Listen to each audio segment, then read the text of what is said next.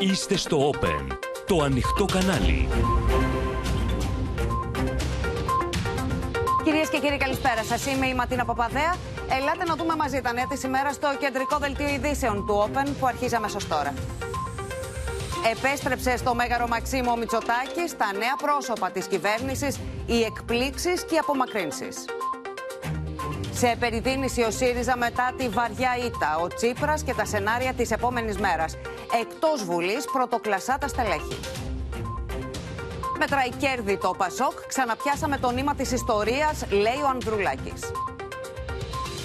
Ακροδεξιά σφίνα στη Βουλή με τους Σπαρτιάτες. Η στήριξη του Χρυσαυγίτη Κασιδιάρη, το προκλητικό μήνυμα από τη φυλακή και οι αντιδράσεις. Ανησυχία στη Δύση για τη μετακίνηση του πρώην επικεφαλής της Βάγνερ Πρικόζιν στη Λευκορωσία. Επισκέφθηκε το μέτωπο ο μεγάλος εχθρός του Σοϊγκού.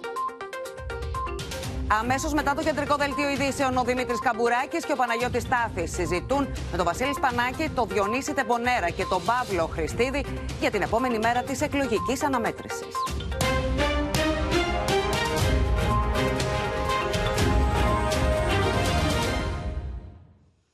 Πρωθυπουργός για δεύτερη φορά είναι κυρίες και κύριοι από σήμερα ο Κυριάκος Μητσοτάκης, ο οποίος ορκίστηκε ενώπιον της Προέδρου της Δημοκρατίας. Οι νέοι υπουργοί θα ορκιστούν αύριο, Τρίτη, ενώ στη συνέχεια θα γίνουν οι παραδόσεις παραλαβές των Υπουργείων και την Τετάρτη θα συγκληθεί το πρώτο Υπουργικό Συμβούλιο με τη νέα του σύνθεση. Το βάρος πέφτει στην οικονομία, την υγεία και την παιδεία. Ορκίζομαι. Ορκίζομαι. Να τηρώ το Σύνταγμα και τους νόμους. Να τηρώ το Σύνταγμα και τους νόμους. Χωροστατούντος του Αρχιεπισκόπου Ιερονίμου, ο Κυριάκος Μητσοτάκης, ορκίζεται για δεύτερη φορά Πρωθυπουργός της Ελλάδας.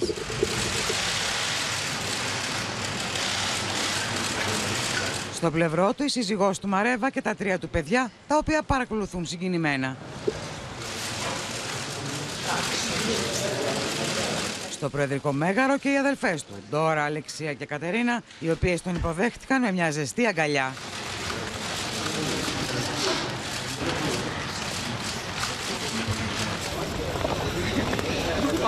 Ο Κυριάκος Μητσοτάκης έφτασε στο Προεδρικό Μέγαρο με την οικογένειά του λίγα λεπτά πριν από τη μία το μεσημέρι, κατεβαίνοντας την Ηροδοτικού με τα πόδια.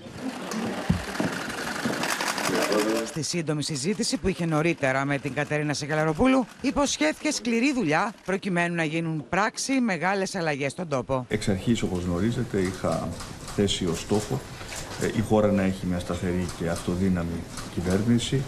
Χρειάστηκαν ε, δυστυχώς δύο εκλογές για να προκύψει τελικά αυτό το ε, αποτέλεσμα.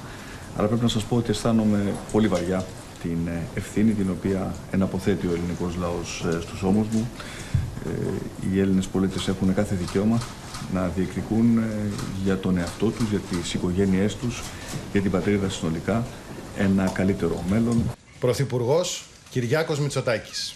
Στις 5 το απόγευμα, ο γραμματέας της Νέας Δημοκρατίας ανακοίνωνε τη σύνθεση της νέας κυβέρνησης. Τα κλειδιά της οικονομίας θα κρατήσει ο Κωστής Χατζηδάκης με αναπληρωτή τον Νίκο Παπαθανάση, υπεύθυνο για την απορρόφηση των κονδυλίων του Ταμείου Ανάκαμψης. Στο Υπουργείο Εξωτερικών τοποθετείται ο στενό συνεργάτη του Κυριάκου Μητσοτάκη, Γιώργος Γεραπετρίτης, ενώ στο Υπουργείο Εθνικής Άμυνας μεταβαίνει ο Νίκος Δένδιας. Δύο υφυπουργοί θα συνδράμουν το κρίσιμο έργο του Υπουργείου, ο Γιάννης Κεφαλογιάννης και ο Νίκος Χαρδαλιάς που παραμένει. Στο Υπουργείο Εσωτερικών μεταβαίνει η Νίκη Κεραμαίο με αναπληρωτή υπουργό το Θοδωρή Λιβάνιο, ενώ υφυπουργός αρμόδιος για θέματα Μακεδονία Τράκη θα είναι ο Στάθης Κωνσταντινίδης.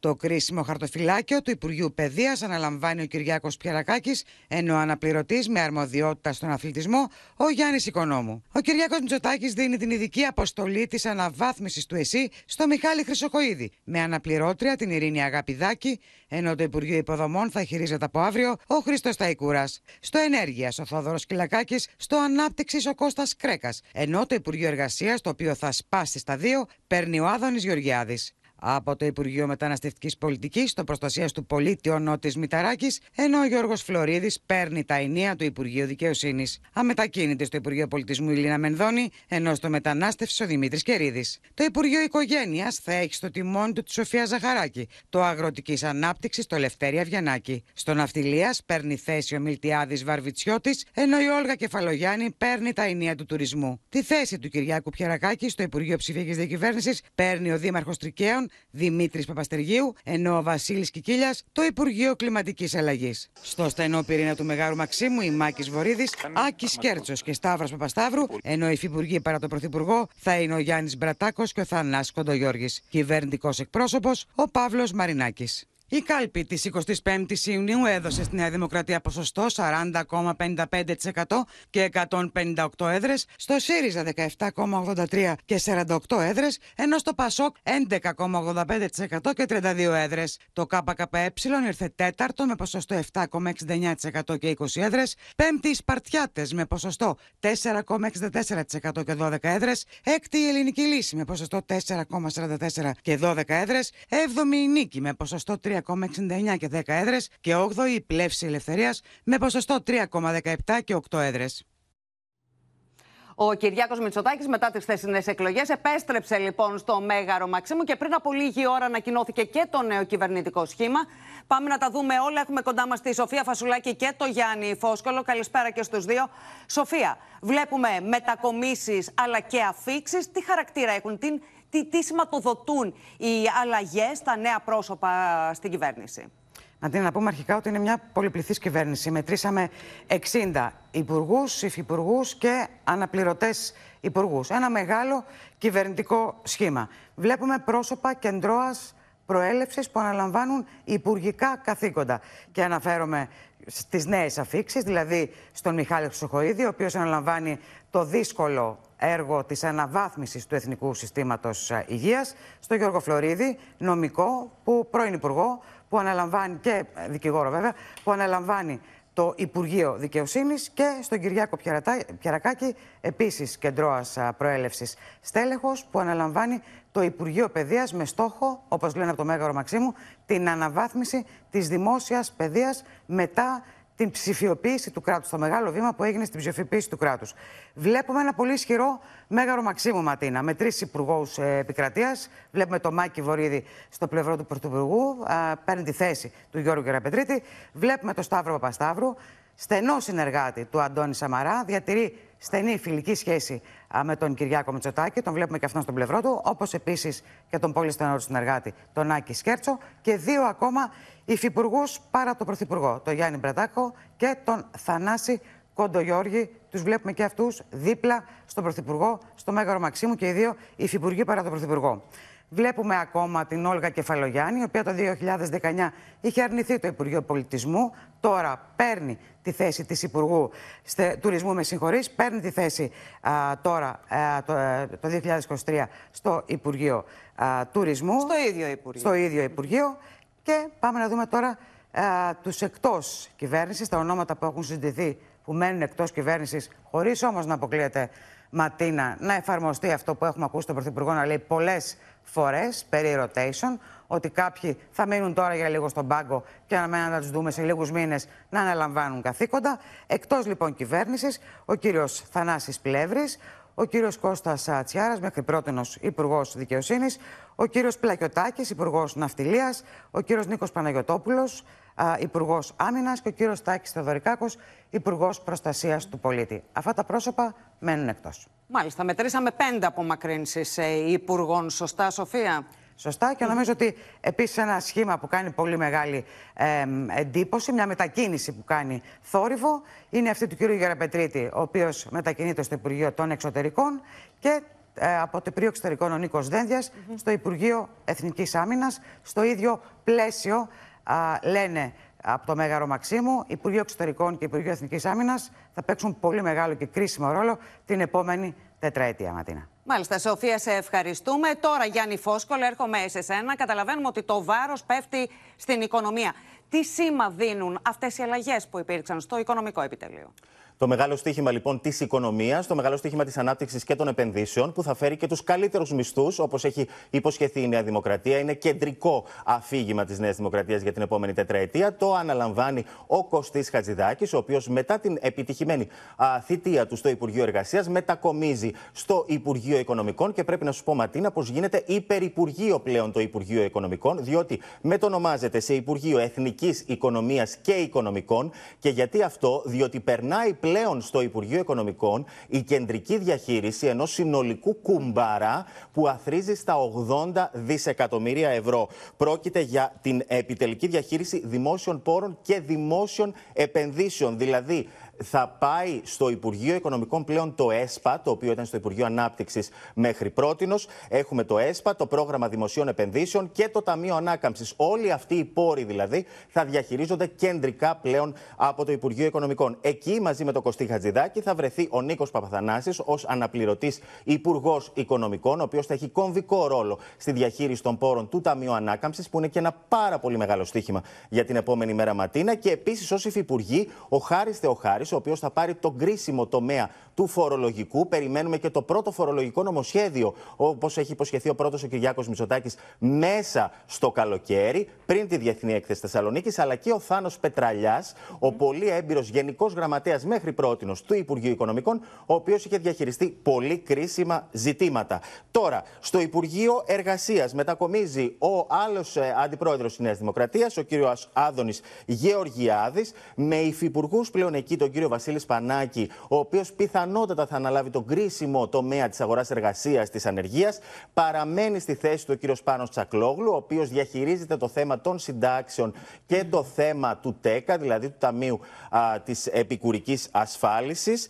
Και στο α, Υπουργείο Υποδομών και Μεταφορών βλέπουμε τον Χρήστο Σταϊκούρα με υφυπουργούς τη Χριστίνα Αλεξοπούλου και τον Νίκο Ταχιάο. Πάντως και στο θέμα α, του Υπουργείου Εργασίας και εκεί ο κύριος Γεωργιάδης θα βρει αρκετά θέματα με τα οποία, αρκετά καυτά ζητήματα με τα οποία θα πρέπει να ασχοληθεί. Έχουμε τις εκκρεμείς επικουρικές συντάξεις, έχουμε ουρές ακόμα από τον ΕΦΚΑ να υλοποιηθούν. Οπότε θα έχει ενδιαφέρον σε κάθε περίπτωση, Ματίνα, α, το τι θα δούμε στη συνέχεια. Οι προκλήσεις έτσι κι αλλιώς είναι πολλές και είναι μπροστά μας. Ευχαριστούμε πολύ, Γιάννη Φόσκολε.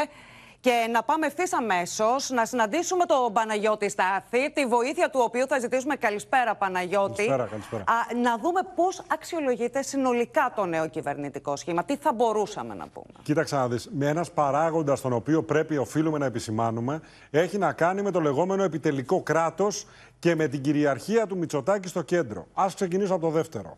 Γιατί κέρδισε τις εκλογές ο Κυριάκος Μητσοτάκης, γιατί πολύ απλά κατάφερε να επικρατήσει σε, με όλους τους τρόπους μάλιστα, στο λεγόμενο πολιτικό κέντρο, σε αυτό τον κρίσιμο πολιτικό παράγοντα, ο οποίος τελικά κερδίζει και τις εκλογές παραδοσιακά. Πώς συνέβη αυτό; Συνέβη γιατί αν θυμηθούμε όλοι το 2015, η κεντροαριστερά τότε αθρηστικά, δηλαδή ο ΣΥΡΙΖΑ και το ΠΑΣΟΚ, άθριζαν ποσοστά τα οποία ξεπερνούσαν το 40%. Κοιτάζω για να μην ε, πω άλλα νούμερα.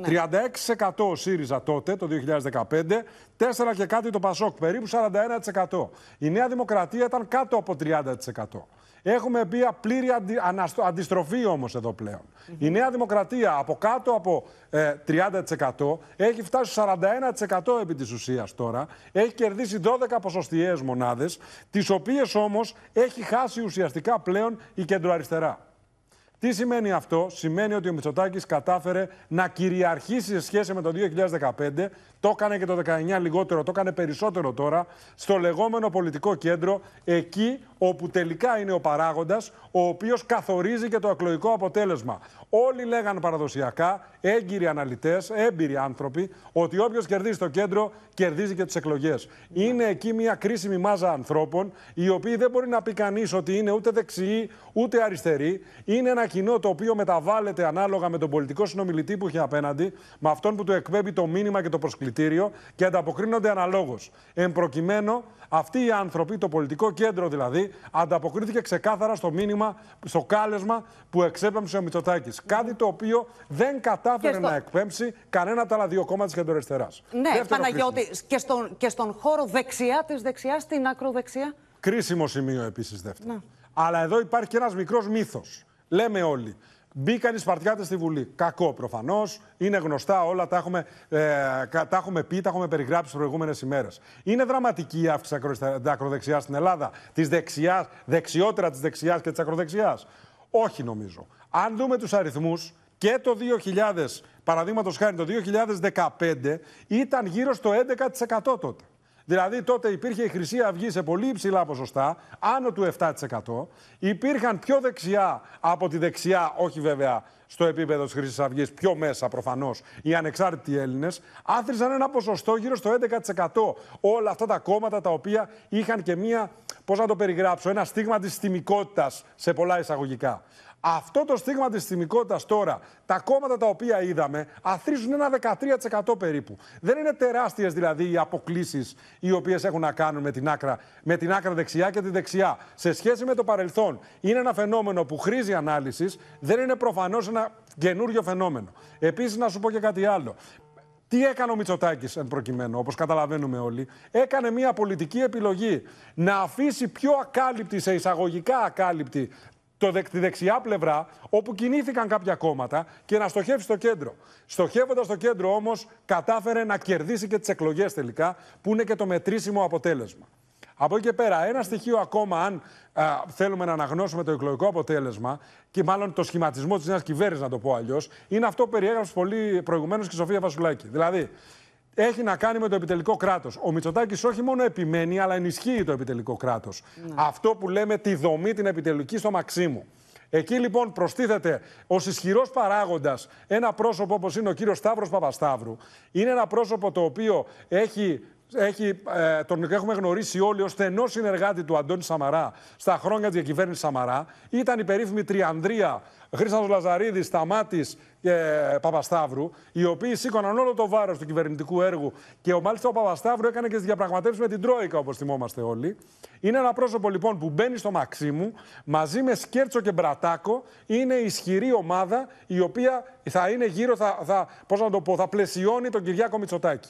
Σε αυτή την ομάδα μπαίνει και ο Μάκης Βορύδης, ο οποίος θα αναλάβει το κυβερνητικό έργο, την νομοθέτηση ναι. ουσιαστικά, τις πρακτικές νομοθέτησης και να, να, να, να, να μαζεύει ουσιαστικά τα νομοσχέδια να τα ελέγχει και να πηγαίνουν στη Βουλή. Άλλο ναι. στοιχείο, επειδή το ξέχασα προηγουμένως, ναι. που έχει να κάνει και με το κέντρο. Το κέντρο το σηματοδοτεί το γεγονός ότι ο Μητσοτάκης θέλει να δώσει έμφαση στο κέντρο. Σηματοδοτείται και από την εμφάνιση του Γιώργου Φλωρίδη, υπουργού της κυβέρνησης Σιμίτη, να θυμίσω, προσώπου το οποίο έχει παραδοσιακή σχέση με το εξοργανιστικό Πασόκ, ο οποίος εμφανίζεται στην κυβέρνηση Μητσοτάκη ως υπουργός δικαιοσύνης. Ναι. Να πούμε ότι ο κύριος Μητσοτάκης το στίγμα, το είχε περιγράψει και προεκλογικά βεβαίως, όταν έλεγε ότι εγώ θα κάνω μια κυβέρνηση όχι με πολλά κόμματα, αλλά με πολλά χρώματα. Είχε γίνει ήδη με τον κύριο Πιερακάκη και τον κύριο Χρυσοχοίδη, τα οποία, τον κύριο Λιβάνιο επίσης, ε, οι οποίοι προέρχονται από το Πασόκ. Το κάνει τώρα και με το νέο πρόσωπο που είναι ο κύριος Φλωρίδης και μάλιστα. Και η που... κυρία Μενδώνη. Και την κυρία Μενδώνη, σωστά. Ναι. Η οποία είναι και η μόνη που δεν, κάνει, δεν γίνεται rotation, η οποία παραμένει στη θέση της. Ο κύριος Φλωρίδης έχει μία σημασία με την έννοια ότι πέραν της αρθρογραφίας του υπέρ του κυρίου Μητσοτάκη προεκλογικά, είναι ένα πρόσωπο που για τη δικαιοσύνη είχε μιλήσει για μεταρρυθμίσεις. Μεταρρυθμίσεις έχει πει κατ' επανάληψη και ο Μητσοτάκης για τη δικαιοσύνη. Ότι απαιτείται μία πιο γρήγορη δικαιοσύνη, μπας και έρθει καμιά επένδυση, μπας και ξεπαγώσει καμιά επένδυση, μπας και έρθει κανένα επενδυτής και δεν φοβάται μην κολλήσουν οι επενδύσεις του στα γρανάζια της δικαιοσύνης. Ναι. Άρα είναι διπλό μεταρρυθμιστικό και κεντρώο το στίγμα που δίνει με τον κύριο Φλωρίδη. Με ενίσχυση μας λες αυτού του κεντρώου στίγματος. Σε ευχαριστούμε πολύ, Παναγιώτη. Θα σε παρακολουθήσουμε έτσι κι αλλιώς μαζί με τον Δημήτρη Καμπουράκη στη συζήτηση που θα ακολουθήσει για την επόμενη μέρα των εκλογών. Κύκλος ε, σημαντικών αλλαγών, κυρίες και κύριοι, από την ηγεσία μέχρι τη σύνθεση των οργάνων και το πολιτικό πρόγραμμα ανοίγει τώρα στο ΣΥΡΙΖΑ μετά το χθεσινό αρνητικό εκλογικό αποτέλεσμα.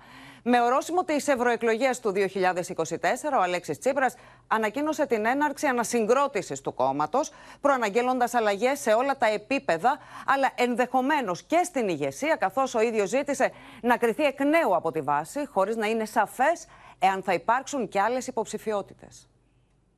Τα μέλη του κόμματος θα κληθούν να μας κρίνουν όλους. Είναι αυτονόητο πως σε αυτή την ε, δημιουργική συλλογική διεργασία ανασυγκρότησης πρώτος εγώ θα θέσω τον εαυτό μου στην κρίση των μελών του κόμματος. Με αυτά τα λόγια, ο Αλέξης Τσίπρας γνωστοποίησε την αποφασή του να μην εγκαταλείψει. Ζητά από τα χιλιάδες μέλη που τον εξέλεξαν πρόεδρο του ΣΥΡΙΖΑ να τον κρίνουν εκ νέου και με ορίζοντα ανασυγκρότησης στις ευρωεκλογές του επόμενου έτους, μοιάζει τώρα έτοιμος για τις αλλαγές που δεν έκανε από το 2019 ω το 2023. Να ανανεώσουμε τολμηρά το στελεχικό μας δυναμικό από την κορυφή μέχρι τη βάση, δείχνοντας εμπιστοσύνη σε νέους ανθρώπους. Να βάλουμε τέλος σε νοοτροπίες που μας κόστησαν ακριβά. Ο χρονικός ορίζοντας για την επιστροφή μας είναι οι ευρωπαϊκές εκλογές σε περίπου ένα χρόνο από σήμερα. Ήδη από την ανακοίνωση κιόλας του exit poll, κορυφαία στελέχη της νέας γενιάς υποστήριξαν πως δεν τίθεται θέμα ηγεσία στο ΣΥΡΙΖΑ. Δεν τίθεται θέμα ηγεσία, Ούτε κύριε αποχώρηση Στάθη. του Αλέξη Και θα Τσίπρα. σας πω γιατί. Γιατί για εμάς ποτέ δεν ήταν ζήτημα ατομικό ε, ένα κακό εκλογικό αποτέλεσμα. Τα εκλογικά αποτελέσματα είναι, απο, είναι συνέπεια ε, μιας συλλογικής προσπάθειας. Δεν τίθεται θέμα ηγεσίας. Αλλά είναι Αυτό το θέμα, οποίο ήδη τίθεται το αυτή τη στιγμή είναι ο ΣΥΡΙΖΑ να επανασυσταθεί στην ελληνική κοινωνία. Πολύ προσεκτική πάντως ήταν η απάντηση του Ευκλήδη Τσακαλώτου. Επειδή είμαστε δημοκρατικό συλλογικό κόμμα, είμαι σίγουρος ότι ο Αλέξης θα θέλει να το σκεφτεί, να αναστοχαστεί και ο ίδιος, θα συζητήσει ε, με τους συνεργάτες, με πολιτικά ε, στελέχη. Δεν νομίζω ότι είναι, είναι η ώρα ε, αυτό, γιατί πραγματικά πιστεύω ότι είμαστε δημοκρατικό κόμμα. Και Αν πραγμα- σας ρωτούσε ως συνεργάτη του τόσα χρόνια, Ε, θα μου επιτρέψετε να μην απαντήσω τι θα του συμβούλευα. Την ίδια ώρα που στην Κουμουνδούρου ανοίγει η συζήτηση για ηγεσία και αλλαγές, δεν έχει κλειδώσει ακόμα ο οδικό χάρτης των διαδικασιών. Θέλει ψυχραιμία και νυφαλιότητα. Όχι ανθρωποφαγία, να συζητήσουμε πολιτικά. Πέραν του Άλεξη Τσίπρα, είναι πιθανό να υπάρξει κι άλλη υποψηφιότητα για την ηγεσία. Αν και πολλά στελέχη παίρνουν δημόσια θέση υπέρ της επανεκλογής Τσίπρα. Δεν θα αποφασίσει ούτε η διαπλοκή, ούτε οι μηντιάρχες, Να, και πάλι ούτε τα διάπλοκη. αντίπαλα Εντάξει. κόμματα. Πάλι εντάξει. Ποιος Τι ήταν ο θα κάνουμε αρχηγός. στο κόμμα μας. Αν θέλουμε εμείς να έχουμε περισσότερους τους ενό, του ενός υποψηφίους, εμείς θα το κρίνουμε. Πρέπει να πάτε σε ευρωεκλογές με πρόεδρο τον κύριο Τσίπρα, θεωρείτε εσείς; Ο ίδιος- Η προσωπική σας όμως. Ναι, βέβαια. Το να συζητάμε για έναν άνθρωπο ο οποίος έχει όχι απλά καταφέρει να πάρει ένα κόμμα διαμαρτυρία του 3%, να το έχει φέρει σε κυβερνητικά έδρανα. Έχει, κατά την άποψή μας, προσφέρει στη χώρα υπό ποια έννοια ότι στην πιο δύσκολη μεταπολιτευτικά στιγμή κατάφερε, κράτησε τη χώρα όρθια. Το να θέσει τον εαυτό του υποκρίση από τα μέλη του κόμματος είναι μια γενναία απόφαση από έναν α, πολιτικό αρχηγό, ο οποίος έχει δώσει πάρα πολύ καλά δείγματα γραφής στο παρελθόν και ως πρωθυπουργός. Η μεγάλη ήττα έφερε και ηχηρέ εξόδους από το κοινοβούλιο, καθώς δεν κατάφεραν να εκλεγούν στελέχη που επί σειρά ετών ήταν στην πρώτη γραμμή. Όπως ο Γιάννης Δραγασάκης, ο Νίκος Βούτσης, ο Νίκος Φίλης ή ο Πάνος Κουρλέτης. Εκτός Βουλής μένουν επίσης πασοκογενείς στελέχη, όπως ο Γιάννης Ραγκούσης, η Μαριλίζα Ξενογιανακοπούλου και ο Χρήστος Πύρτζης. Παράλληλα και η εκπρόσωπος τύπου Πόπη Τσαπανίδου δεν καταφέρνει να μπει στη Βουλή αφού ο ΣΥΡΙΖΑ χάνει την τέταρτη έδρα επικρατείας. Και είμαστε κυρίες και κύριοι στην επόμενη μέρα στην ανάγνωση και στην αποτίμηση του εκλογικού αποτελέσματος. Πάμε να, δούμε, να τα δούμε όλα με τη βοήθεια των συναδέλφων. Έχουμε κοντά μας τη Στέλλα Παπαμιχαήλ και τον Χρήστο Τσιγουρή. Χρήστο, α, πώς βρίσκει τον ΣΥΡΙΖΑ η επόμενη μέρα λοιπόν; Μπαίνει σε τροχιά διεργασιών; Ποια είναι τα σενάρια; Οι διεργασίε είναι εξέλιξη. Τον βρίσκει στο άνοιγμα ενός νέου κύκλου με δομικές αλλαγές, όπως είπε ο κύριος Τσίπρας, από την κορφή ως τη βάση. Θα έχουμε λοιπόν αλλαγή αναβάπτιση της εντολής στην ηγεσία. Ο ίδιος ο κύριος Τσίπρας είπε ότι θα ζητήσει να κρυθεί από τα μέλη του κόμματος. Θυμίζω ότι είχε εκλεγεί από τη βάση του κόμματος. Για την ώρα δεν έχει συμφωνηθεί και άρα δεν έχει ανακοινωθεί ο οδικό χάρτης αυτών των διαδικασιών. Θα υπάρξει συνέδριο όπου ο- ο ένας θα βάλει εναντίον του άλλου στο πλαίσιο μιας αυστηρής αυτοκριτικής και αποτίμησης για το κόμμα αρχηγικού μοντέλου ή για τις κατά καιρούς διαφορετικές τοποθετήσεις που έδειξαν την εικόνα του κόμματος. Θα έχουμε ένα συνέδριο fast track που θα αποφασίσει να πάει σε νέα εκλογή ηγεσίας από τη βάση ή θα έχουμε εκλογή ηγεσίας από τη βάση και ένα συνέδριο αργότερα. Όλα αυτά είναι απόψεις που τώρα έχουν πέσει στο τραπέζι, συζητιούνται και οι περισσότεροι θα σου έλεγα αναμένουν την εισήγηση Τσίπρα που στο μέσα πιθανότατα στην εβδομάδα θα έχουμε και την ένδειξη για το που θα πάνε τα πράγματα. Από εκεί και πέρα νομίζω ότι κρίσιμο σημείο είναι το ορόσημο των ευρωεκλογών του 2024 καθώς είναι σαφής ο χρόνος του τι θα πρέπει να έχει γίνει ως τότε και βέβαια το θέμα της ηγεσίας, καθώς δεν θα πρέπει να είμαστε σίγουροι πως η υποψηφιότητα θα είναι μόνο μία. Νομίζω είναι ανοιχτό το ενδεχόμενο να έχουμε και άλλες υποψηφιότητες ε, και θα το δούμε το επόμενο διάστημα Ποιος, ανάλογα ε, βέβαια Χρήστο; και το πώς θα πάει η κουβέντα. Ενδεχομένως ο Ευκλήδης Τσακαλώτος; Νομίζω πως είναι νωρίς αυτή την ώρα να μπούμε στα, στο ποιος συγκεκριμένα θα μπορούσε να είναι. Ε, νομίζω όμως ότι συζητώντας κανείς με στελέχη των τάσεων από τη μια και από την άλλη πλευρά, ενδεχομένως και από άλλες πλευρές, θεωρεί ότι θα ήθελαν, υπάρχουν στελέχη που θα ήθελαν να εγγραφεί μια υποθήκη για το μέλλον μέσω μιας υποψηφιότητας. Σε μια προσπάθεια κυρίως να δείξουν συνολική, συνολική, συλλογική λειτουργία και όχι ενός ε, αρχηγικού, αρχηγοκεντρικού μοντέλου. Όλα αυτά όμως είναι στο πλαίσιο μιας συζήτησης που έχει ήδη ανοίξει ματίνα, θα γίνεται πιο ηχηρά τις επόμενες ημέρες, καθώς ο ΣΥΡΙΖΑ καλείται τώρα να κάνει αλλαγές που δεν έκανε τα προηγούμενα τέσσερα χρόνια, υπό ασφικτικό βάρος χρόνου και υπό, τη, υπό το βάρος του να κάνει αντιπολίτευση. Πριν από λίγο είχαμε σχόλιο α, στελεχών του ΣΥΡΙΖΑ, υποστηρίζουν ότι το κυβερνητικό σχήμα είναι ένα από τα μεγαλύτερα της μεταπολίτευσης. Έχει 63 υπουργούς, αναπληρωτές υπουργούς και υφυπουργούς ε, και βέβαια έχει προσθήκε κολλητών φίλων και στελεχών από το ΠΑΣΟΚ μεταγραφές που είχαν ενταχθεί στο αντισύριζα μέτωπο προσφέροντας υπηρεσίες στην κυβέρνηση Μητσοτάκη. Μάλιστα, έτσι κι αλλιώς είμαστε στις πρώτες ώρες μετά την ε, βαριά εκλογική ήττα του ΣΥΡΙΖΑ. Προφανώς οι εξελίξεις είναι μπροστά μας. Χρήστο, σε ευχαριστούμε πολύ. Τώρα, Στέλλα, έρχομαι σε σένα. Είδαμε την κοινοβουλευτική ομάδα του ΣΥΡΙΖΑ να συρρυκνώνεται, να αριθμεί λιγότερους από 50 βουλευτές, αποδυναμώνοντας έτσι όμως ε, και το ρόλο του, του κόμματος ως αξιωματική αντιπολίτευση μέσα στη Βουλή. Χάνει Ματίνα σημαντικά κοινοβουλευτικά όπλα ο ΣΥΡΙΖΑ με αυτή τη μείωση της δύναμής του στις έδρες. Χάνει καταρχάς ένα πολύ μεγάλο όπλο που έχει η αξιωματική αντιπολίτευση, αυτό της κατάθεσης πρότασης δυσπιστίας προς την κυβέρνηση. Ο ΣΥΡΙΖΑ με τους 48 βουλευτές δεν μπορεί καν να καταθέσει τη γραπτή πρόταση, διότι χρειάζονται 50 βουλευτές για να κατατεθεί αυτή η πρόταση. Επομένως, το βλέπουμε και εδώ, θα χρειαστεί η συνδρομή από άλλα κόμματα της αντιπολίτευσης προκειμένου να κατατεθεί η πρόταση δυσπιστίας στην κυβέρνηση. Επίσης, δεμένα είναι τα χέρια του ΣΥΡΙΖΑ και για τη συγκρότηση εξεταστικής επιτροπής που μπορεί να κάνει η μειοψηφία.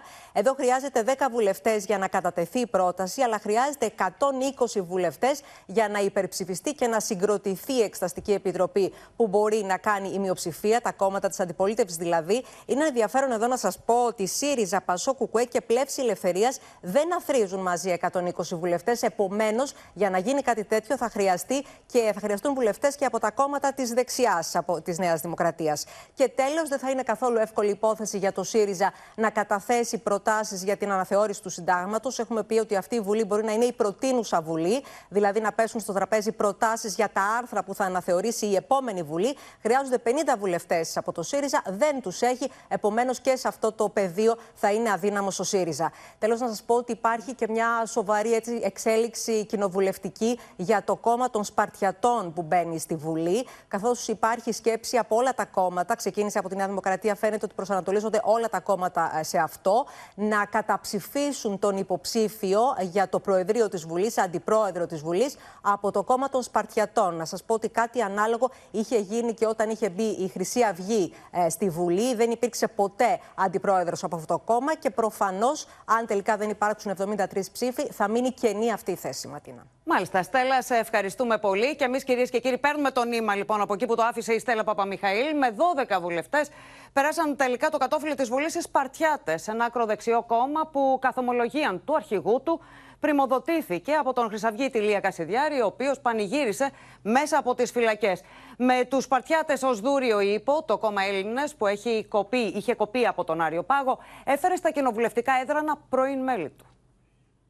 Θα ήθελα βεβαίως να ευχαριστήσω και τον Ηλία Κασιδιάρη για την σημαντική βοήθεια που μας έδωσε. Ήταν το καύσιμο που μας έδωσε την όθηση για να φτάσουμε σε αυτό εδώ το αποτέλεσμα. Μετά την είσοδο των Σπαρτιατών στη Βουλή με ποσοστό 4,64%, ο επικεφαλής της ακροδεξιάς παράταξης Βασίλης Τίγκα ευχαριστεί δημόσια τον Ηλία Κασιδιάρη για την στήριξη. Το νεύμα του καταδικασμένου Χρυσαυγίτη μέσα από τις φυλακές αρκούσε για να κινητοποιήσει το ακροδεξιό ακροατήριο σε τέτοιο βαθμό που ένα παντελώ άγνωστο μέχρι πρώτη κόμμα να εξασφαλίσει θέση στη Βουλή. Τον σκιώδη αρχηγικό του ρόλο επιδίωξε να αναδείξει ο Κασιδιάρης και με μήνυμά του μέσα από τις φυλακές. Εμφανίστηκε χαμογελαστός να σφίγγει τις γροθιές, φορώντας μια μπλούζα των Σπαρτιατών και γράφοντας την νική καμέν. Σήμερα συντελέστηκε ένας ανεπανάληπτος τρίαμβος των Ελλήνων που μάχονται υπερπατρίδος και ταυτόχρονα μια πρωτοφανής πανοληθρία του συστήματος εξουσίας. Για τη συγκεκριμένη φωτογραφία παραγγέλθηκε προκαταρκτική έρευνα από την Εισαγγελία Πρωτοδικών Λαμίας, με τη Γενική Γραμματεία Αντεγκληματική Πολιτικής να υποστηρίζει ότι αποτελεί προϊόν μοντάζ, καθώς στην κατοχή του Κασιδιάρη δεν έχει βρεθεί κινητό σε αλληπάλληλους ελέγχους ενώ ο χώρος που απεικονίζεται δεν αποτελεί μέρος των φυλακών Δομοκού. Θέλω να ενημερώσω τον ελληνικό λαό ότι θα σταθούμε αντάξει των προσδοκιών του και θα φέρουμε ένα νέο ήθος και ύφος στο ελληνικό κοινοβούλιο. Το κόμμα Έλληνες κόπηκε δύο φορές από τον Άριο Πάγο, ωστόσο με τους Σπαρτιάτες που μετατράπηκαν σε δούριο ύπο για να εξασφαλίσει ο Κασιδιάρης την εκπροσώπησή τους στη Βουλή, εξελέγησαν πρώην μέλη των Ελλήνων και της Ελληνικής Αυγής. Ανάμεσά τους και ο Διονύσης Βαλτογιάννης στην Ετωλά Καρνανία, πρόσωπο στενά συνδεδεμένο με τον Χρυσαυγίτη Ηλία Μπαρμπαρούση. Το νομό του Λοκαρανία στηρίζουμε τον παλιό αγωνιστή Διονύσιο Βαλτογιάννη αλλά και ο πρώην bodybuilder Μιχάλης Γαβιωτάκης, ο οποίος εξελέγει στο Ηράκλειο. Ο Βασίλης Τίγκας είχε περάσει από το Λαϊκό Ορθόδοξο Συναγερμό, Ρίζες και Ένωση Κεντρών, ενώ έκανε εκπομπές και με τον επίσης καταδικασμένο Χρυσαυγίτη Λαγό. Κεφαλής της Ελασίν Γιάννης Λαγός. Κύριε Λαγέ, καλώς ήρθατε. Οι Σπαρτιάτες ήταν η επιλογή του 9,2% στις νεαρές ηλικίες από 17 έως 34 ετών, ενώ από τις διαρροές των κομμάτων συγκέντρωσαν 20,3% από την ελληνική λύση, 17% από την νίκη και 11,7% από την πλεύση ελευθερίας.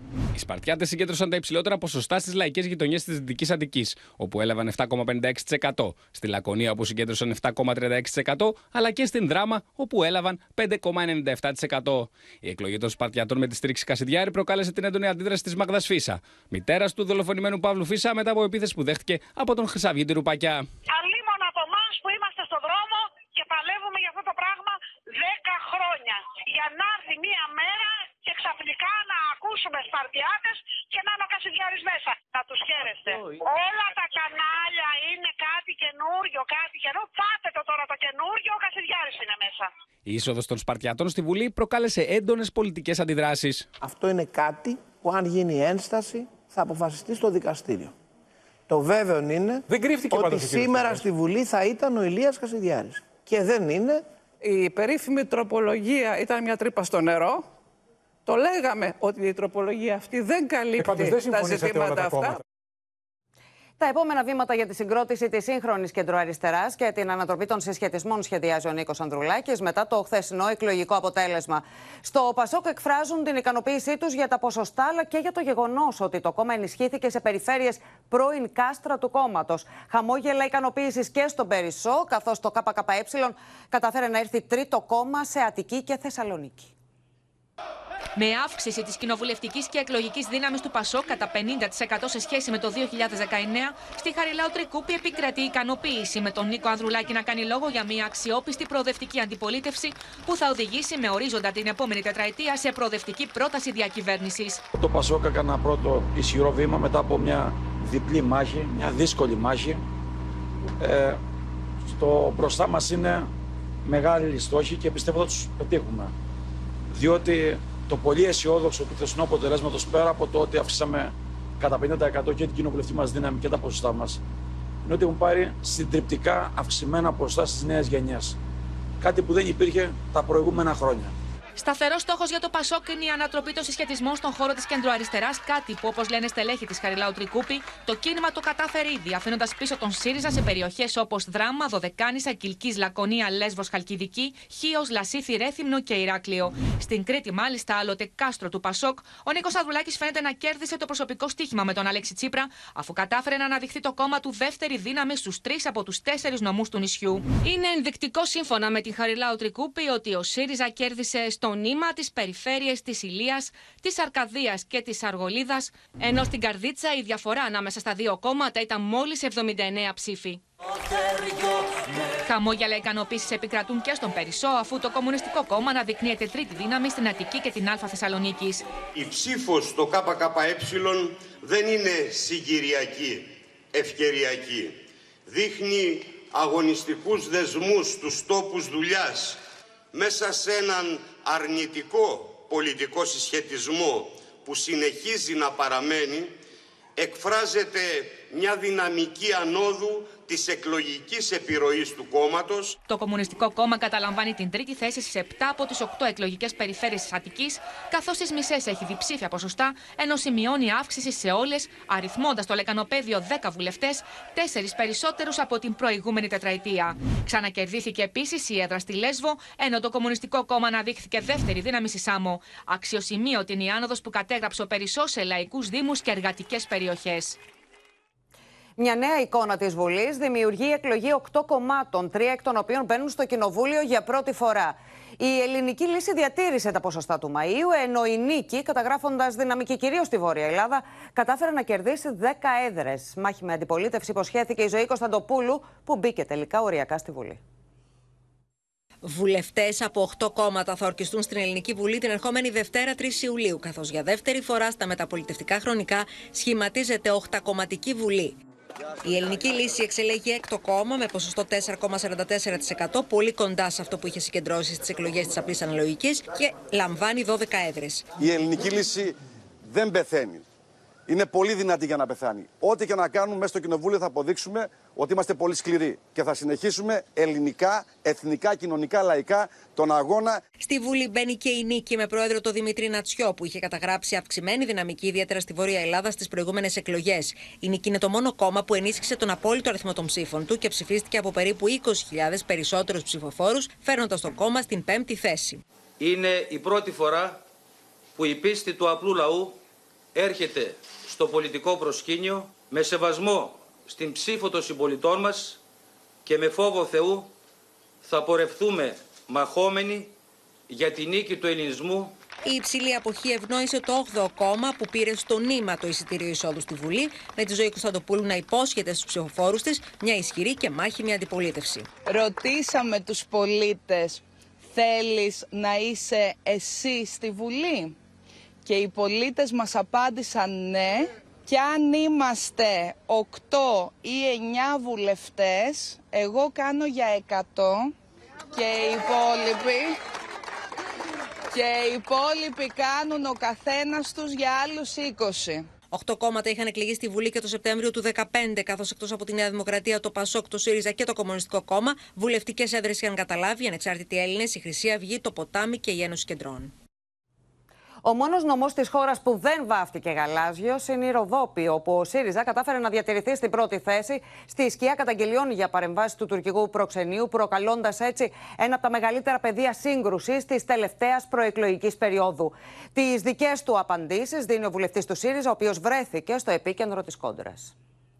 Για το τουρκικό προξενείο, κύριος Γιώργος, όμως δεν μας έχετε πει. Δεν είπατε καμία απάντηση για το τουρκικό προξενείο. Επί του παρόντος, βλέπω ότι δεν εστιάζετε στο καταπληκτικό αποτέλεσμα. Ναι. Αμέσως μετά τα αποτελέσματα των εκλογών που έβγαλαν και πάλι νικητή τον ΣΥΡΙΖΑ στη Ροδόπη, έστω και με μικρότερη διαφορά από τη Νέα Δημοκρατία σε σχέση με τις εκλογές του Μαΐου, ο Σγκιουρ Φερχάτ, ο βουλευτής του ΣΥΡΙΖΑ που βρέθηκε στο επίκεντρο της φοδρής προεκλογικής αντιπαράθεσης με αφορμή τις καταγγελίες της Νέας Δημοκρατίας για σχέσεις του με το τουρκικό προξενείο, αν και αποφεύγει να απαντήσει στα περί του τουρκικού προξενείου, ξεκαθαρίζει ότι σέβεται τη συνθήκη της Λοζάνης, η οποία αναφέρεται σε μουσουλμανική και όχι σε τουρκική μειονότητα. Βεβαίως και σεβόμαστε τη συνθήκη της Λοζάνης και ε, ο Φερχάτ Οζγκιούρ, πιστέψτε με, έχει διατυπώσει πάρα πολλές φορές τις απόψεις του για ορισμένα θέματα. Οι καταγγελίες για τη δράση του προξενείου είχαν προκαλέσει ένα από τα μεγαλύτερα μέτωπα της τελευταίας προεκλογικής περίοδου μεταξύ ΣΥΡΙΖΑ και Νέας Δημοκρατίας. Ενδεχομένως βοηθά τους Έλληνες πολίτες να αντιληφθούν καλύτερα τι αντιμετωπίζουμε εμείς που ζούμε εδώ μαζί με τους συμπολίτες μας μουσουλμάνους και καθημερινά προασπίζουμε την ελευθερία συνείδησης καθενός ανεξάρτητα από το ποιο Θεό πιστεύει. Ο μουσουλμάνος βουλευτής του Πασόκ Ιλχάν Αχμέτ έδωσε συνέχεια στις καταγγελίες για τη δράση του τουρκικού προξενείου, λέγοντας ότι έχει δεχθεί απειλές. Είμαι αυτός που απειλήθηκε, είμαι αυτός που πρώτος κατήγγειλα παραμβάσεις συγκεκριμένου διπλωμάτη στην περιοχή. Από το τουρκικό, τον πρόξενο της ε, Τούρκο πρόξενο της Κομωτινής, συγκεκριμένα τον κύριο Μουράτο Εμέρογλου. Ο νόμος Ροδόπης ήταν ο μοναδικός σε ολόκληρη την Ελλάδα, στον οποίο δεν επικράτησε η Νέα Δημοκρατία. Με τους ξένους ηγέτες να συγχαίρουν τον Κυριάκο Μητσοτάκη για την εκλογική του νίκη. Οι βουλευτικές εκλογές στην Ελλάδα είναι επίσης κεντρικό θέμα σε πολλά διεθνή μέσα ενημέρωσης. Ρεπορτάζ και αναλύσεις τρέφουν το βλέμμα στην επόμενη μέρα και στην εμφάνιση των Σπαρτιατών. In Greece, Prime Minister Kyriakos Mitsotakis has won a second four year term, defeating his main rival by a huge margin. With over 40% of the vote, he hails this outcome as a strong mandate and expresses his commitment to swift and significant reforms. Ξένα δίκτυα έστρεψαν το βλέμμα του στην Ελλάδα για την κάλυψη της εκλογικής αναμέτρησης, με δημοσιογράφους και αναλυτές να καταλήγουν σε συμπεράσματα για την ευρεία επικράτηση της Νέας Δημοκρατίας. The COVID-19 pandemic, a crisis with Turkey in the summer of 2020 and the war in Ukraine. Altogether, they cost the Greek state 66 billion euros in lost tax revenue and subsidies. But They convinced the Greeks that Mitsotakis is a very competent manager. Τα διεθνή μέσα προσεγγίζουν και τη μεγάλη πτώση στα ποσοστά του ΣΥΡΙΖΑ, με τη γαλλική εφημερίδα Le Figaro να επισημαίνει ότι ο Αλέξης Τσίπρας κάθεται πλέον σε καρέκλα που καίει και ότι πρέπει να τεθεί ανοιχτά το ερώτημα για το μέλλον του στην αρχηγία. They had to deal with a spying scandal, crippling inflation, a deadly train crash, and rising living costs. But the leftist Syriza party failed to take political advantage of these weak points. Η ένοδο τη ακροδεξιά και στην Ελλάδα δεν θα μπορούσε να μην αποτυπωθεί στα διεθνή μέσα ενημέρωση, τα οποία εστιάζουν στην είσοδο του κόμματο Σπαρτιάτε στη Βουλή. It has the backing of leaders from the now banned neo-fascist group Golden Dawn. The people in power are not listening to the people. They're not listening to uh, uh, the the reaction to what is supposed to be uh, uh, the general assumption is usually a mistake. Immigration is one, gender policies is another one, and the reaction for these pe- uh, for the people is to go to the ballot box. Ξένοι ηγέτες όπως ο Αμερικανός πρόεδρος Τζο Μπάιντεν και ο Γάλλος ομόλογος του Εμμάνουελ Μακρόν ήταν από τους πρώτους που συνεχάρισαν τον Κυριάκο Μητσοτάκη για την επικράτησή του. Αλλάζουμε θέμα κυρίες και κύριοι και πάμε στη Ρωσία όπου επιστρέφει ομαλότητα στο εσωτερικό της χώρας ύστερα από ένα εκρηκτικό Σαββατοκύριακο με τα έκτακτα μέτρα στη Μόσχα να λαμβάνουν και επισήμως τέλος. Στην πρώτη του δημόσια εμφάνιση μετά την ανταρσία της Βάγνερ ο πρόεδρος Πούτιν δεν έκανε καμία αναφορά ενώ ο Ρώσος Υπουργός Άμυνας επιθεώρησε στρατεύματα στην Ουκρανία. Η τηλεόραση της Ρωσίας προβάλλει τον Σεργέη Σοϊγκού, στόχος σφοδρή κριτικής του Γευγένη Πριγκόζιν, να επιθεωρεί τις μονάδες του ρωσικού στρατού στην Ουκρανία μετά την αποτυχημένη ανταρσία της Βάγνερ. Με τον αρχηγό των μισθοφόρων άφαντο μετά την αποχώρησή του από τη Ρωσία, ο Βλαντίμιρ Πούτιν πραγματοποιεί επίσης την πρώτη του εμφάνιση, στην οποία δεν αναφέρει τίποτα για την ανταρσία, ενώ ο Πρωθυπουργός ζητά συσπήρωση γύρω από το πρόσωπο του Προέδρου обеспечить суверенитет и независимость нашей страны, безопасность и благополучие граждан. Δυτικοί αναλυτέ εκτιμούν ότι το γεγονό ότι ο Πριγκόζιν βρίσκεται στη Λευκορωσία είναι ανησυχητικό, καθώ η Ουκρανία θα μπορούσε να βρεθεί εκ νέου αντιμέτωπη με επίθεση στα βόρεια σύνορά τη, όπω στην αρχή του πολέμου. Η Λιθουανία παράλληλα ζητάει την άμεση ενίσχυση τη ανατολική πτέρυγα του ΝΑΤΟ, καθώ συνορεύει όχι μόνο με τη Λευκορωσία, αλλά και με το ρωσικό θύλακα στο Καλίνιγκραντ. Uh, the fact that he's gone to Belarus is, I think, a matter of, of some concern. Now, what we don't know, but we'll, we'll discover in the next uh, hours and days, as to as whether how many of his fighters have actually gone with him. And certainly, it's not uh, it's not a good thing to see that uh, a nuclear power like Russia can go into uh, the phase of a political instability. And the monster that Putin created with the Wagner, the monster is biting him now. The monster is acting against his creator. What's up, Peter? So, Mark, this, this, this.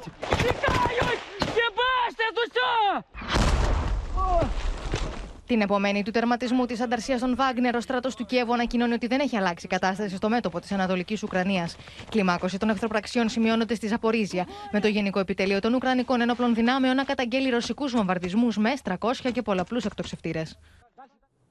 Μετά τις εκρηκτικές εξελίξεις, παραμένει και η ανησυχία, αλλά έχουμε και αντιδράσεις. Πάμε να τα δούμε όλα με την Αδαμαντιαλιόλιου. Έχουμε συνδεθεί και με τη Μόσχα, με τον Θανάση Αυγερινό. Αδαμαντία, να ξεκινήσουμε από σένα και από μια τελευταία εξέλιξη. Υπάρχει μήνυμα του Μπριγκόζιν μετά την εξέγερση. Πρόκειται, Ματίνα, για ένα 11 λεπτό μήνυμα που δημοσίευσε ο ίδιος ο Γευγενή Πριγκόζιν, ο επικεφαλής ομάδας Βάγνερ, μετά από την εξέγερση αυτή και την ε, είσοδο των στρατευμάτων της ομάδας Βάγνερ με στόχο να φτάσει στη Μόσχα. Ο ίδιος ε, δικαιολόγησε, αιτιολόγησε τις ενέργειές του αυτές και είπε πως δεν ήταν στόχος της ομάδας Βάγνερ να ανατρέψει την κυβέρνηση της Ρωσίας, την ηγεσία της Ρωσίας και τον ίδιο τον Βλαντίμιρ Πούτιν. Ωστόσο, αυτό που διευκρίνησε είναι ότι πρόκειται ουσιαστικά για μια κίνηση της ε, ομάδας του για να διαμαρτυρηθεί κατά της ρωσικής στρατιωτικής ηγεσίας. Είπε μάλιστα ότι δεν θα πρέπει να γίνει η καταστροφή της ομάδας Βάγνερ. Κάτι τέτοιο στόχευε η ρωσική στρατιωτική ηγεσία, καθώς είχε ανακοινωθεί πως όλες οι ομάδες που μάχονται στο πλευρό της Ρωσίας ε, από την 1η Ιουλίου και έπειτα θα έπρεπε να ταχθούν στο ρωσικό Υπουργείο Άμυνας, κάτι που δεν δεχόταν ο ίδιος και επομένως αυτό σηματοδοτούσε τη διάλυση της συγκεκριμένης ομάδας. Μάλιστα, είπε πως αν η ομάδα του είχε αναλάβει και είχε ξεκινήσει τον πόλεμο αυτό, τότε τα πράγματα θα ήταν πολύ καλύτερα και θα είχε καταφέρει να κερδίσει τον πόλεμο, να είχε ε, καταφέρει να κερδίσει εδάφη στην Ουκρανία. Μάλιστα, ανέφερε πως κατάφερε να διανύσει, να διανύσει τα στρατεύματά του και εξοπλισμός του 780 χιλιόμετρα μέσα σε ρωσικό έδαφος στο δρόμο προς τη Μόσχα, δηλαδή μια απόσταση που δίνησαν και τα ρωσικά στρατεύματα την 24η Φεβρουαρίου κατά την έναρξη του πολέμου στην Ουκρανία. Ενώ διαπίστωσε πως δεν υπήρχαν μέτρα ασφαλείας μέσα στο ρωσικό κράτος ναι. Ε, για αυτό το σκοπό. Τώρα, την ίδια ώρα, ε, να πούμε ότι έχουμε και αντίδραση από τις Ηνωμένες Πολιτείες Αμερικής και πιο συγκεκριμένα από τον Τζο Μπάιντεν, ο οποίος σε ενημέρωση που έκανε προς τους δημοσιογράφους είπε ότι η Αμερική δεν εμπλέκεται στο όλο αυτό ζήτημα και στην εξέγερση της ομάδας Βάγνερ και του επικεφαλής εναντίον του Βλαντίμιρ Πούτιν. Πρόκειται για ένα εσωτερικό ρωσικό ζήτημα, απαντώντας προφανώς και στα δημοσιεύματα που υπάρχουν ότι υπήρχαν πληροφορίες ήδη στις αμερικανικές μυστικές υπηρεσίες για τις κινήσεις του Γευγενή Πριγκόζιν πριν από την ενέργειά του αυτή το Σάββατο. Μάλιστα, Δαματία, σε ευχαριστούμε πολύ και είναι η κατάλληλη πάσα λοιπόν για να πάμε στο Θανάση Αυγερινό. Με βάση τα όσα ακούσαμε, Θανάση, υπάρχουν και δηλώσεις του Ρώσου Υπουργού Εξωτερικών. Καλησπέρα από τη Μόσχα που δεν ασχολείται πλέον κανείς με τον ε, Πριγκόζινο, ο οποίος μάλιστα προειδοποιήθηκε ότι η δίωξη εναντίον του ακόμη δεν έχει τερματιστεί, αλλά ισχύει. Ε, ο κύριος Λαυρόφ, ο Ρώσος Υπουργός Εξωτερικών, όπως είπες, αποκάλυψε ένα πολύ ενδιαφέρον παρασκήνιο για την ανταρσία. Σχολίασε τον ισχυρισμό ότι οι Αμερικανικές υπηρεσίες γνώριζαν, αλλά δεν μίλησαν, δεν είπαν σε κανέναν τίποτα. Αυτό λέει ο κύριος Λαυρός, αποκαλύπτει ότι προφανώς ήλπιζαν σε μια άλλη έκβαση της ανταρσίας την επικράτηση ενδεχομένως του κυρίου Πριγκόζιν. Ο Ρώσος Υπουργός Εξωτερικών είπε επίσης ότι η Αμερικανίδα πρεσβευτής στη Μόσχα, η Λίν Τρέισι, διαβεβαίωσε την ρωσική πλευρά ότι δεν έχει ουδεμία εμπλοκή η κυβέρνηση των Ηνωμένων Πολιτειών και εξέφρασε ανησυχίες για την ε, κατάσταση των Αμερικανών διπλωματών και για την ασφάλεια των πυρηνικών όπλων της ε, Ρωσίας. Έλαβε και αυτή βέβαια διαβεβαιώσεις ότι δεν τρέχει τίποτα με τα πυρηνικά της ε, Μόσχας. Ε, ο κύριος Λαυρόφ επίσης, ε, θυμίζοντας τη φράση του Πούτιν ότι ε, όλη η μηχανή οικονομική, στρατιωτική και επικοινωνιακή της Δύσης έχει επιτεθεί αυτή τη στιγμή εναντίον της Ρωσίας, ανέφερε και είπε ότι και οι ισχυρισμοί του CNN, ένα δίκτυο το οποίο έκανε τις αποκαλύψεις για τις μυστικές αμερικανικές υπηρεσίες και το Κίεβο και πολιτικοί όπως ο Μακρόν αποτελούν ένα κομμάτι της νατοικής πολεμικής μηχανής που έχει ουσιαστικά επιτεθεί στην ε, Ρωσία. Ανησυχία προκαλεί βέβαια μεγάλη και συνεχίζεται η συζήτηση στη ρωσική κοινωνία. Η τοποθέτηση ενός κορυφαίου Ρώσου διεθνολόγου ο οποίος ούτε λίγο ούτε πολύ πρότεινε στον Πούτιν να ε, εξαπολύσει πυρηνικό χτύπημα στην ε, Ευρώπη ε, γιατί έχουν ξεχάσει, είπε οι Ευρωπαίοι, την απειλή και πρέπει να την ε, θυμηθούν. Ε, υπονόησε ότι αυτό το χτύπημα θα πρέπει να γίνει εναντίον της Πολωνίας και εξέφρασε την εκτίμηση ότι οι Ηνωμένες Πολιτείες, αν υπάρξει τέτοιο πρώτο ρωσικό χτύπημα, δεν θα απαντήσουν με έναν γενικευμένο πυρηνικό πόλεμο, θα αναγκαστούν να το ξανασκεφτούν. Μάλιστα. Θανάση Ευγερινές, ευχαριστούμε πολύ. Μένουμε εκτός συνόρων και πάμε να δούμε άλλες διεθνείς ειδήσεις. Στα παγωμένα νερά του Ατλαντικού, οι ερευνητές ψάχνουν απαντήσεις για την τραγωδία με το βαθισκάφο, ενώ δραματικές είναι την ίδια ώρα οι προσπάθειες για τη διάσωση εγκλωβισμένων στα ερήπια πολυόροφου κτηρίου που κατέρευσε στην Αλεξάνδρεια. Στην Αλεξάνδρεια της Αιγύπτου έχει καταρρεύσει κτίριο 13 ορόφων. Σωστικά συνεργεία έχουν σπεύσει στο σημείο. Σύμφωνα με τις πρώτες πληροφορίες, έχουν εγκλωβιστεί κάτω από τα συντρίμμια πάρα πολλοί άνθρωποι. Τέσσερα άτομα έχουν τραυματιστεί. Συνεχίζονται οι έρευνες για τα αίτια της καταστροφής του βαθισκάφου Ταϊτάν με πολλά ερωτήματα να παραμένουν αναπάντητα. Μη επανδρομένα βαθισκάφη έχουν σπεύσει στο σημείο της καταστροφής. Το μεγάλο ερώτημα το οποίο θα κληθούν να απαντήσουν οι ερευνητές είναι το αν η ενδόρυξη προκλήθηκε από δομική ανεπάρκεια.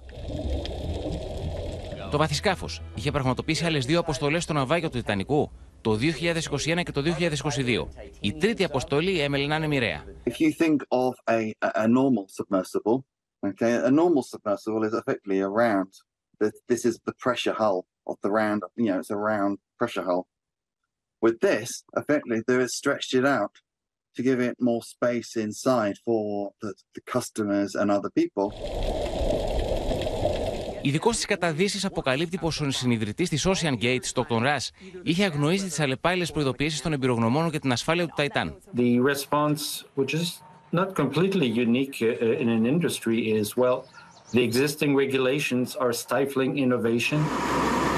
Οι ειδικοί πάντως εξηγούν ότι πιθανότατα η αιτία της τραγωδίας με τους πέντε νεκρούς κρύβεται σε κάποια μικρή αδυναμία στο εξωτερικό κέλυφος του τουριστικού βαθισκάφου. Ακραία καιρικά φαινόμενα πλήττουν τη χιλή. Οι δρόμοι μετά τις πλημμύρες έχουν μετατραπεί σε ποτάμια λάσπης. Τουλάχιστον δύο άνθρωποι έχουν χάσει τη ζωή τους μέχρι στιγμής από την κακοκαιρία. Τα ακραία καιρικά φαινόμενα έχουν προκαλέσει υλικές ζημιές σε πολλά κτίρια αλλά και προβλήματα στην ηλεκτροδότηση. Και στο σημείο αυτό ολοκληρώθηκε το κεντρικό δελτίο ειδήσεων. Μείνετε στο Open. Αμέσως μετά ο Δημήτρης Καμπουράκης και ο Παναγιώτης Στάθη συζητούν με τον Βασίλη Σπανάκη, τον Διονύση Τεμπονέρα και τον Παύλο Χριστίδη για την επόμενη μέρα της εκλογικής αναμέτρησης. Κυρίες και κύριοι από όλους εμάς, καλό βράδυ.